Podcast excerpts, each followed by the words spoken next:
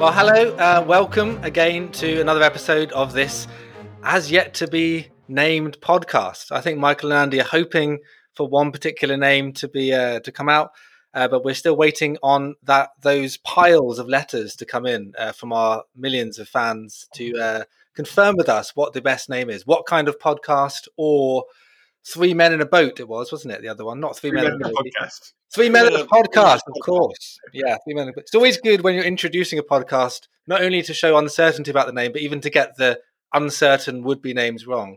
It's just a great. I, yeah. I think we if we like to look at the best ways to do to do a podcast, we've clearly we've got we've hit the right track, yeah. haven't we? Not having a name. You, and, Aaron, you have definitely missed a career in marketing and public relations. I, I mean, I just think you are, you're a natural. Exactly, I'm wasting my life there. Yeah, and you've just broken protocol by talking before you've been introduced. But you know, that's we're just we're just blowing open the whole podcast genre, aren't we?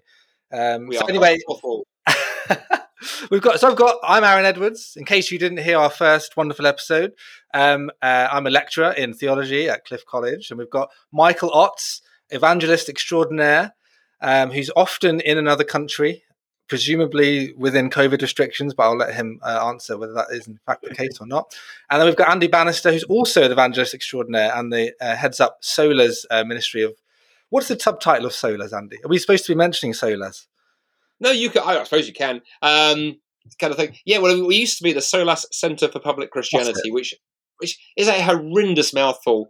And uh, and then I think as we've refocused in the last few years, especially on on evangelism and less away from kind of sort of politics and other kind of things, we thought the Center for Public Christianity thing was a bit sort of uh, extraneous. So we tend to just be just be Solas or Solas or however I pronounce it up here. Somebody comes up to me and says you English people can't say Gaelic right. Doesn't matter how I know. Somebody tells me that it's wrong. So I say Solas. Excellent. Solas Gonzalo. And Michael, your what's yours called? Uh, my ministry. Um, yeah. it's it's it's me. It's Michael Ots. I um yeah, so I I, well, I, guess technically I'm freelance. I uh, I'm part of the Association of Evangelists though, uh, hmm. which is a, a, group of itinerant evangelists based around the UK. Um, and um, I'm also on the European board of, of IFES. So my main ministry is with students. So hmm. uh, in terms of what I actually do, um, it's supporting Christian unions uh, in the UK and in other parts of Europe. Hmm. Yeah, it's great. Yeah, often when we end up talking to you, you are on a phone like in Portugal or somewhere else exotic. Yeah, we did have a lovely conversation. In fact, I'm now feeling kind of jealous of myself and wishing that I was, you know, sitting in that sunlit cafe that I was in November when we had that conversation you know, I think you may have invented. I remember there was an Eddie Izzard uh, sketch many years ago about an original sin, and you may yeah. have invented an original. Is self jealousy an original sin? Self coveting, yeah. something that you yourself have. Um, I think Eddie comes up with poking badgers with a stick. That's it, poking badgers with spoons. Yeah, spoons yeah. or something as original sin, but uh, but there we are. Well, yeah. yeah. So anyway, well, I guess we better talk about something uh, in this podcast that doesn't have a name, but it is supposed to be, you know, loosely based on church Christianity and the, and the culture at large. Um, and today we're going to be speaking about uh, the the nature of uh, the relationship between the church and the state. This is similar to what we were speaking about last time when we talked about what is the church. There are many questions that have come up in the last year in everything that 2020 was and everything following from it and uh, all the rest of it um, that has brought out this this issue in a, in a way that people have had to think mm. about it for the first time. So, what kind of authority does the state have over the church, and should the state have over the church, and what kind of um, role does the church have in challenging the state or saying no to the state or mm. indeed following the state in, in what it chooses to say and do again this is something many christians haven't had to think about for a while um, in, in our in the western context at least and now are having to for various mm. reasons, mm. which we can get into. So I wonder if um, Andy, do you want to uh, kick us off? Seeing as you've got the best radio voice amongst us all, clearly you've got a kind of yeah. specially trained radio voice, I think. So um, I think uh, if you want to kick us off, just any kind of opening reflections on this issue of church and state. Yeah, well, it's interesting. I mean, I, I have to say, it's very kind of you to say I've got a perfect radio voice. I've certainly, people might often say that I've got the perfect face for radio. And, um, but it probably sadly is true. It's also you're um, also really good at name dropping as well as you know as we know. So that's I'm just hoping there's going to be a few of those dropped in as well. Yes, although actually I have to say as a, as a total random aside, the, the, the best name drop I, I ever came across in my entire life was um, back in the late 1990s, I uh, was uh, I ran a small uh, kind of schools work charity down in south uh, southeast London, and I had uh, done an assembly at a, a fairly imminent, uh, fairly eminent um, fee paying school. And it was a great privilege to go and speak to a thousand kind of young people. And hmm. afterwards, the, the, the headmaster uh, gave me coffee in his uh, study. And he was a very nice chap, and he was chatting away. And he was a terrible. Colin was a terrible name dropper. And at one point, I think I drank two cups of coffee. So I said, "Oh, I couldn't possibly, you know, use the lavatory, could I?" And he went, "Oh, I've got my, my own one. Just you know, en suite. Do use that one." So I went and, and, used it. Came back, and then as I came back into his study, he said, "Do you know the last person to use that uh, that, uh, that that that uh, lavatory, Andy? That was uh, Tony Blair." Tony Blair last used that lavatory. I thought that's great. I have, I have my, my, my, my bottom has graced the same porcelain. Prime Minister. Um, so my name dropping is nothing by by, by comparison. That is too um, bad. Anyway, let's move rapidly on to more serious things than um, the bottoms of. Prime well, hey, that is Tony Blair. That's a person of the state, so it's kind of vaguely related. Yes, there is a connection. Thank you. Exactly. You'd make a great youth worker because in youth ministry, I remember the challenge was always what two random things can you connect to make a five minute assembly talk? Um, right. and we've done well. So churches said, well, let me start by by exploring this line and then see what others think you know, I think for me, one of the troubling things um, in lockdown has been obviously when the pandemic broke and everyone's very terrified. Oh, what's going on? We don't understand COVID. Like we shut everything down, and the the state gets into its head that it needs to close churches down. And I can understand the kind of public health piece and the panic there, but the fact that the churches went along with that so readily, for me, created a rather dangerous precedent. And here in the UK, you know, our law is based on, on precedent and previous cases. So we have now allowed a case to be created where whenever the state gets into its head that it's not a good idea for churches to meet, all they have to do is go, you can't meet. And yeah. the churches go, oh, yeah, absolutely, absolutely. Whereas I do wonder whether the right response might have been to go, no, you have absolutely no authority. Over whether we can or can't. Absolutely, you have authority over some things. I mean, fire regulations, making sure our buildings are, are in good order, not going to hurt people. That's fine because because even if the church, even if the state says you've got to close the church while you fix that roof, it's dangerous. We can all go meet in the car park. Mm. When the state actually said you cannot meet in any shape or form, I think the church's response personally should have been go jump politely. Mm. Um, but we will certainly sit down with you and talk about doing the right thing for our neighbour. And it yeah. probably was the right thing to do to shut down or restrict what we did, but we mm. should have done that voluntarily yeah. and out of love for the neighbour, not because the state was telling us this is what you should do. Mm. Because boy, I think if we set a precedent now for uh, for okay, the church is now subservient to the state, and mm. I think that is a very dangerous road to mm. go down, and they will come back and bite us on our bottom, even if our bottom has graced the same portion. Indeed. Um, that's right. Yeah, I think that's right. And there's there, it's the precedent is the issue, isn't it? There's always the arguments back and forth, love of neighbour, and all these things that are clearly important.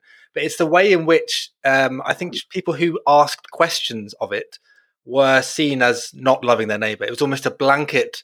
It's a Christian thing to obey the authorities, and therefore um, we must just do it, um, regardless of whether we may have some questions about it. And there's, there's almost a kind of stigma, wasn't there, about um, yeah, about whether you question those decisions or whether you question the, the way the government has has mm. decided to to view the church as not an essential item, as it were.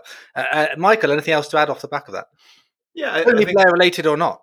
Tony, well, I was I was just about to name another former British Prime Minister. Actually, I was going to mention Theresa May because she actually had a very helpful speech in Parliament where she made the point, you know, even if the government is doing this for the most benign motives, you know, you know, I know there are people who kind of see everything as you know malignant, but actually, even if we assume that they're doing it for the best of possible motives, it sets a precedent that a government in the future with less than honourable motives mm. could then use in a very negative way. I thought that was quite a helpful point that, you know, people are debating, you know, was this the church being deliberately kind of um, you know persecuted you know some people saying you know this is persecution and the you know governments are against us and in a sense it doesn't really matter whether it is or it isn't the question is is that precedent that now it's been set one that can be used you know, even if it was for good motives for, for bad ones in the future so i think yeah, you're absolutely right. It's a kind of question. I'm not saying you know churches should have just gone kind of all John MacArthur and let's just you know not have any restrictions, but mm. but actually being told you cannot meet rather than okay, let's work with you on how we can do this safely. Mm-hmm. And I think it's interesting actually that you know obviously certainly sadly not in Scotland, but but here in England, you know, even though we're currently in lockdown, churches can meet. And I think partly that was because churches really did make that point quite strongly, mm-hmm. and that got through, um, I mm-hmm. think, the governments in a way that was quite clear. I think another thing that came through was actually um, basically it is such a big thing to basically say to churches you can't meet. I mean, like it's an affront mm. to religious freedom. You've got to have some pretty strong evidence yeah. to kind of do that. And I think what they realized is that we don't have any. like, yeah. you know, every kind of sighting of like why churches were dangerous were like, you know, mass churches in Korea or, or America mm. or stuff like that. It mm. wasn't, you know, the kind of restrictions that churches had embraced to try and make themselves safe were such that there was no evidence of any outbreaks as a result of church within that kind of you know restricted gathering. So I think that was quite significant, and you know, I'm thankful that obviously that did um, lead to a change in outcomes. Certainly here. Mm. Yeah, that's right. Just, so you jump in. Michael said there. Um, just it was interesting you mentioned Mike. Michael, you mentioned early on persecution, mm. Mm. and you were absolutely right. I, I, did get nervous about some Christians sort of suggesting that what we're experiencing kind of mm. here in the in the UK as persecution. It, it, clearly isn't. I mean, that's like that's just nonsense on stilts, um, to coin a phrase or borrow someone else's. Um, but the persecution thing, I've been thinking about that for the past few weeks, and, and I found myself thinking, you know, that's the what's there is a persecution connection, but we've got it the wrong way around. The way around is right now in in well for a long time in places like say China North Korea and Burma and some of those countries, many Middle Eastern countries, Muslim majority countries, the church is demonstrably persecuted. Mm. And the state say, you can't meet. And mm. to go, if we're not careful here in the West, we have lost moral power for speaking into those situations. Because right now, China can say, well, actually, of course we can tell the church not to meet. And you Christians in the West have all agreed the government can do that. We just disagree over the over the criteria, but we all agreed, right, that the, the state mm. can tell the church what to do. And then, of course, you could even take it a, tad further and go here in this country. You know, I've talked to Christians who said, "Well, we, we mustn't go to church right now, even if we can, because it's mm. not safe." Mm-hmm. Well, in China, it's not freaking safe to go to church because mm. you go to church, particularly if you're in one of the underground churches, not the official ones, you're going to get arrested. Um, mm. And so that's pretty darn unsafe. And so we've mm. ended up in this bizarre position where how what authority we got to be and, and what you know sort of grounds have we got to be supporting the work of things like Barnabas Fund or mm. Open Doors and so forth? Because actually, shouldn't we just be saying to churches in, in China and Burma, whatever, to Christians, they go, no, no, don't meet, just all meet on Zoom. You don't need to meet in mm. person, just meet on Zoom. Mm. Um, they would think we're bonkers, and so I think we've lost huge amounts of authority in how we speak into those situations where people are truly being persecuted, and that that really makes me sad. Hmm. Mm. Yeah, that's a really good point, Andy. I think it links into some of the issues we've seen um, historically in the history of the church. There have been obviously various manifestations of this issue, uh, and it's really that we haven't had to deal with it as as much in recent years in in some parts of the West. Not not all parts by all means, but uh, we, have almost gotten soft and used to the fact that we've had certain privileges as the church, and we're used to praying for and sending money everywhere else around the world where the where the battle is harder um, for persecution, which certainly it is in, in, relation to state control. But there's also sort of historical precedents that I think lead to this. So we think of uh, the Reformation, for example, and Martin Luther's mm. um, doctrine of the two kingdoms, where there's a, a separation between uh, the church's domain and the state's domain. And actually, Luther was quite strong on trying to um, up the power of the state because the ch- because it was dealing with a, situation where the church was all powerful and beyond mm. accountability, able to do loads of horrendous things. And Luther, mm. in challenging the church,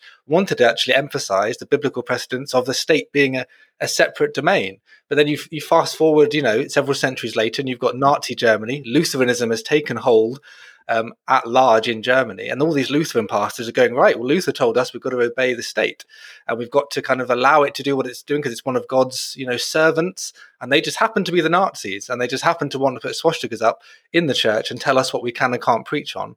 And far too many Lutheran churches clearly, famously, did toe, toe that line, and they believed they were being faithful Lutherans for doing so. Um, so we often transplant a kind of contextual um, situation and we treat it as a new kind of law for all time. So that's why you get mm. the situations where no one questions anything because they think, oh, it's it's obviously unchristian to challenge anything that the state does. But clearly, mm. that's not the case. There's so many uh, examples of it. I mean, I think I was even reading Hebrews 11 with my children recently. We're going through each of the um, figures in the Old Testament that, that, are, that are mentioned. When it gets to Moses, it talks about Moses' um, parents hiding him, obviously, um, because they were not afraid of the king's edict.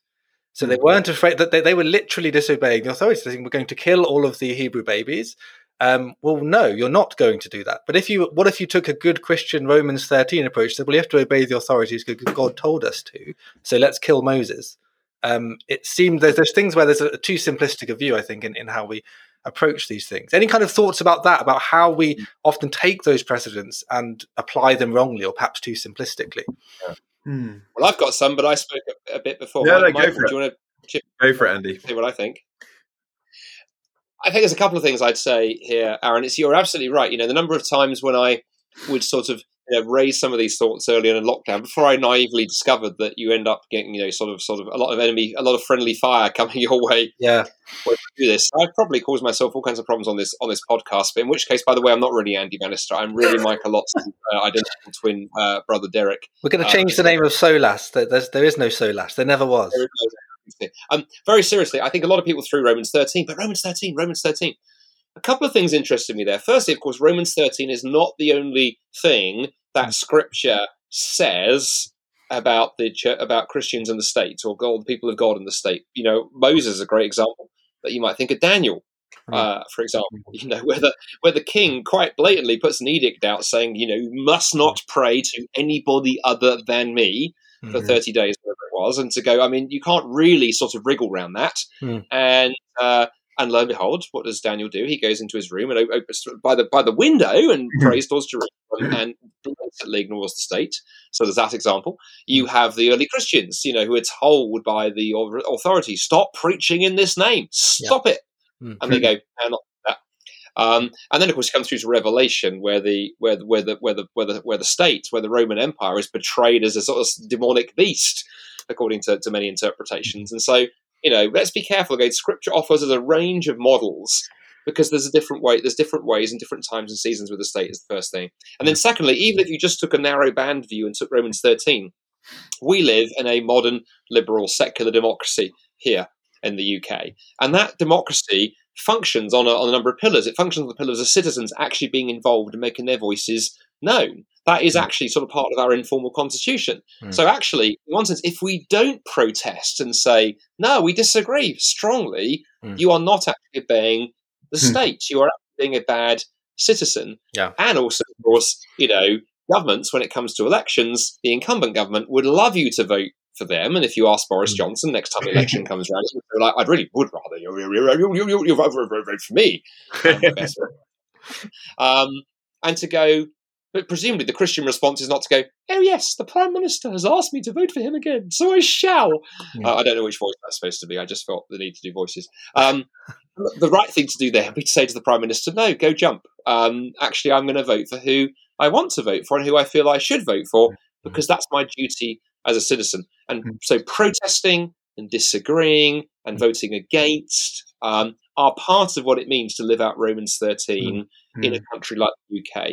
Yeah. Yes, we respect. Yes, we pray for our, our leaders. Yes, we don't, you know, actively go and break the law or, or those kind of things. I think, but I think there are there are responsibilities that come with being a good Christian citizen. Mm-hmm. But certainly, yeah, protesting, voting against, mm. making our voices known, not just rolling over and becoming the government's doormat. Mm. Absolutely, and, and that point was something I made to someone recently. They were basically saying, you know, I'm not sure you should um, have uh, have set, posted that critical thing about a certain decision that the government have made, as if you know being critical of the government in any way, shape, or form is you know going against Romans 13 and you know being a bad Christian. Um, and and actually, as, as you say, you know, if, if, that was the case, we would never be able to vote against the ruling party. We would always have to just re-elect them into power and live, live under a dictatorship. Hmm. So the very fact that we can critique and we can, you know, where appropriate, um, challenge is part of being a good citizen, um, part of living out our Christian commitments. Hmm. Um, uh, but obviously, we want to do that in the right way. It doesn't mean we don't pray for our leaders. Of course, we're commanded to, and and we do. But you can both pray for your leaders and think they're profoundly wrong in some of the decisions that they're making at the same time. Like they're not mutually exclusive things. Like um, we're still to pray, um, but it doesn't mean that we endorse or agree, and we can sometimes protest. Mm. Yeah, that's right. And that picks up on the point that uh, Andy was mentioning earlier about the, the very preaching of the gospel itself is going to cause trouble at some point. Mm. Um, and I think it's re- it's really important to not be. Um, I, I, was preaching on this in a sermon last year to say that we off, we don't want to go looking for trouble, mm-hmm. but in being trying to be salt and light, what does it mean to be salty? Um, mm-hmm. We often take the kind of easier, modest, supposedly modest, humble approach when really we're often giving up our proclamation which mm. the apostles were perfectly happy to get in trouble to do. They, they were writing their letters from prison telling mm. you to be good citizens. So it mm. should tell you uh, tell you something about the paradox that's involved there. So often we just yeah. wouldn't read that. You go, so Paul, you're telling me I must be peaceable, I mustn't cause trouble, mustn't get okay. That's because the Christians at that time are being called every name under the sun, being slandered to high mm. heaven, and actually all they've been doing is loving one another, preaching the gospel, seeing people healed, seeing the Spirit move, and that's what's getting them in trouble because they're proclaiming a Lord who isn't Caesar. And I think we, we often read that and go, right, okay, we mustn't ever ask questions, as you've both been uh, mentioning. Um, but actually, clearly, they were happy to, to, cause the right kinds of trouble. They knew what would get them in trouble, and they didn't stop doing it when they knew it would get them in prison. And then when they were in prison, they just used other means of preaching the gospel there too. Um, so we've definitely lost something of the edge in, in, that. And I think I think you've both been touching on that so far. That that is something that's been mm. highlighted uh, more uh, more and more in, in, in, recent sort of times. I wonder if we can just move uh, the the discussion onto this issue of what it means to be. You've both mentioned politicians. I mean, we've mentioned Tony Blair, of course, and uh, Theresa May. Um, what about this notion of Britain itself as an example of a quintessential Western nation, which has had a huge Christian influence in it? Um, would you say mm-hmm. that Britain is a Christian country? Is it is it appropriate to use that kind of language? And if it is, what, what how does that affect how the government goes about its business or how we relate to the government? I mean, obviously, we've had mm-hmm. prime ministers in recent years often using Christian language. David Cameron was one of the ones in, in, recent memory who started using the language of Christian nation again, that we are Brit, that's part of Britain's identity. Some people had a big problem with that. He was probably using it for political purposes, as have mm. um, subsequent prime ministers. But what meaning does it have to say we've got protections as, a, as the church here for now? Um, and other places don't. Other Christians in other countries don't have this. So, what what what can we make of that whole um, complex of what it means to have this Christian influence, have this Christian influence in mm. the seat of government, the heart of government. I guess if I'm happy to kick off, if you're happy for me to mm. kick off, I should say I'm, I'm happy to kick off. Uh, we're happy, that you're happy, Aunt Michael. Yeah, we're all happy. Um, yeah, I think. What was I going to say? Um, yes, are we a Christian country? In, in, a sense, I want to say yes, and in another sense, I want to say no. Um, like a true politician, of course. Absolutely, I could get a new job. Um, I would probably say no, in as much as you know, we could almost say we're a post-Christian culture. You know, mm. the, in terms of how many, what proportion of the British population are active practicing Christians, a much much smaller population uh, proportion than it would have been. Mm. Um, uh, so, to assuming that basically the general consensus of the British population is Bible believing Christian, well, well, not at all. Mm. Um, but to flip that round, you know, I also want to say one of the incredible things about what Christianity has done in Britain is it's so shaped our culture, it's so shaped mm. our thinking, our mm. political system, our legal system, and so on over the centuries that we are far more Christian than we know. Mm. so, um, so actually, we're profoundly Christian often in our outlook. Um, you know, think about a lot of the kind of social justice movements and the things that we protest about. You know, we only have those because of the influence of Christianity originally. Um, those don't think they, those things don't come out of a vacuum. It's just that we don't realize. And I think Tom Holland in his book Dominion says one of the profound successes of Christianity is shown in the fact that actually we're more Christian than we know. Like we we we kind of represent kind of Christian ideas or or thinking without even knowing it's Christian. So so on the one hand I'd say no we're not. On the other hand I'd say yes we are. But why are we? And I'd say we are that because obviously the gospel has had a profound impact in the history of this country mm. um, in terms of shaping people who've then shaped the nation and shaped the laws and so on. Mm. So I guess, particularly as an evangelist, I then think, well, actually, if we want to shape our country, obviously I want to protest when unjust laws are enacted or things are done that I think I disagree with. Mm. But ultimately, like as an evangelist, I want to say it's the gospel that has shaped the culture. So if we want to go back to the root, what do we need? We need to see people come to Christ. Mm. Um, you know, rather than just you know protesting against the symptom, we need to kind of go back to the root cause and say what's going on here. mm. um, and bring people back to the gospel. Mm. Yeah, that's really helpful, Michael. And actually, the, the, just to do Andy's name dropping for him, you mentioned Tom mm. Holland. Didn't Tom Holland do a blurb for your new book, Andy? He he he absolutely did, and um, and no blackmail was in, was involved, which was which was great. We had it in reserve. We did have some things we were going to lean on, but no, he he said very nice things uh, oh. about my book, and then I think he also added, "Please don't give Michael Ots my email address." I think that was. Uh, oh, I was just um, about to email him about my new book. That was what he kind of. I noticed hey, neither, you, neither, of you oh, asked sorry. me to do your blurb, but you know I won't be too offended by that. I didn't yes, think. I sorry, you, you, were going to say something there. I think, Aaron, of, of great wisdom and significance. Oh, did I cut out? Um, yeah, I was saying you didn't. Neither of you asked me. I noticed to do any blurbs, but you know, I won't be too offended. No, no, no. Well, the, yeah, the publisher had did did say he gave us a list of people we, we, we, shouldn't, and, and, and, and you were you were on it. So and you obeyed the authorities unquestioningly, like a good. Absolutely. You know me. I'm not a troublemaker. I, I always do exactly what I'm told when I'm when I'm told. Eventually. Excellent.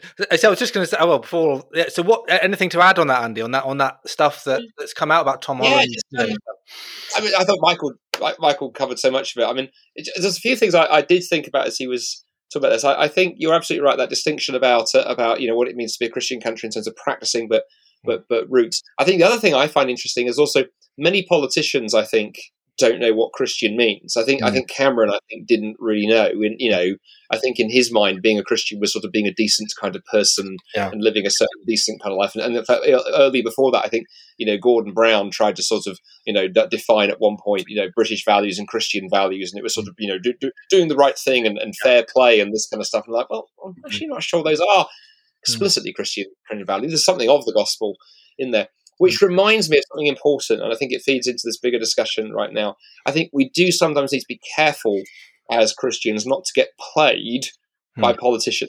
Yeah. Um, I think we see it more easily, funnily enough, when we look at American politics. Hmm. I think I'm in some ways slightly disturbed at times the way that some Christians have been played more, I think, more obviously by the Republican Party. You know, the, the view that if you are a Christian, you will vote for us, right? Yeah. Um, the Democrats are not immune from uh, doing it.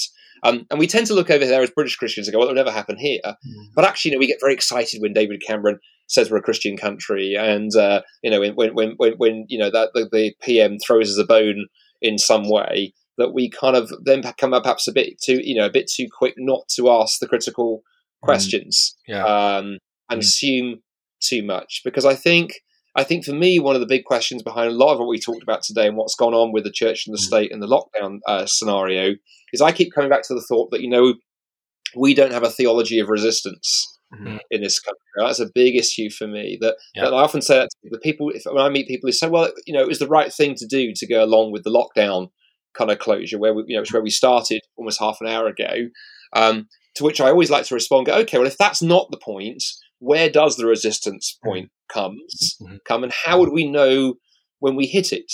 You know, would it be if Ofsted started wanting to look at our curriculum in Sunday schools? That was proposed mm. not that long ago. Would it come with uh, with a hate crime bill that the the, S- the SNP, that that bastion of good governance, you know, are trying to kind of you know ram through here in Scotland, which would have all kinds of quite terrifying mm. uh, implications, and, and so it goes on. So you know, but I don't think we've thought about that as Christians. I think we've been a bit sort of sweet talked into the fact that the state is broadly our friend. We're a Christian country. You know, there's no problem, nothing to see here move along. Yeah. And I actually think the, the, the evidence of history tells us that things can turn very quickly. We're not being persecuted. I'm not going to say we're being persecuted tomorrow, but we are going to find it harder. Mm. I think, particularly mm. around some of the stuff around transgender and, mm. and hate speech and those kind of yeah. things, with, with people trying to shut certain voices out of the public square. Yeah. And I think now is the time to figure out, you know, where are our where are our lines? Where are where is the here I stand, I can do no other? Um, and I slightly worry we haven't had done that thinking yet in many parts of the church. Yeah, no, that's really, really helpful reflection. And it kind of links into uh, something Michael was mentioning earlier, really, about the fundamental need, isn't it, of of Christians, people becoming Christians, us being able to keep preaching the gospel and to keep that on the front burner because that's how you're going to change. That's how Christians change the world by being who they are, by being Christians, not merely mm. by sort of peppering the landscape a little bit with a few more values taken up by politicians in this or that way. I just uh, before we just just in, in closing, I guess another thing you said there that was interesting, which we'll kind of close on. That the US UK thing is interesting too, isn't it? That we do often, you're so right, we look across the Atlantic and we see the kind of caricature uh, polemic situation they have. Um, and of course, they have separation of church and state. We have the conflation of, of church and state officially, but we have hmm. far fewer Christians ratio wise than America. And, and, religion plays hardly any significant role in policy in this country compared to in the US. And I think Stephen Fry had said in an interesting debate a few years ago, as an atheist, I actually am for. I, am against the the um, disestablishment of the Church of England because it it's good for atheists. It's good for us to have this. Mm. We don't want the separation because then religion would get into politics too much. So let's keep it together and keep people thinking they're Christian when they're not, and then it'll keep all this silly religion out of out of reality and out of our everyday lives. Which I thought was an amusing uh, point to make.